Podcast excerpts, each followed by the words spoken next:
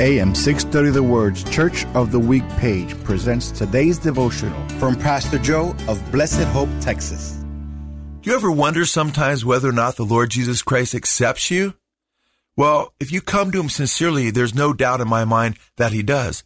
Because Jesus promised in John 6:37, "Whoever comes to me, I will not cast away." In fact, the apostle Paul, who was known as Saul, the terrorist, having Christians killed, said that God saved him as the chief of sinners in 1 Timothy chapter 1, and that is a faithful saying that God came to save sinners of which he was chief, so that others would know, he said, in the future that whoever would come to him, they too would be accepted.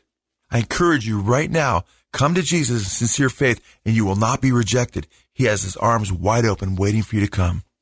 Hear Pastor Joel tell the story of Blessed Hope, Texas. Our Church of the Week this Sunday afternoon at 1 on AM 630 The Word.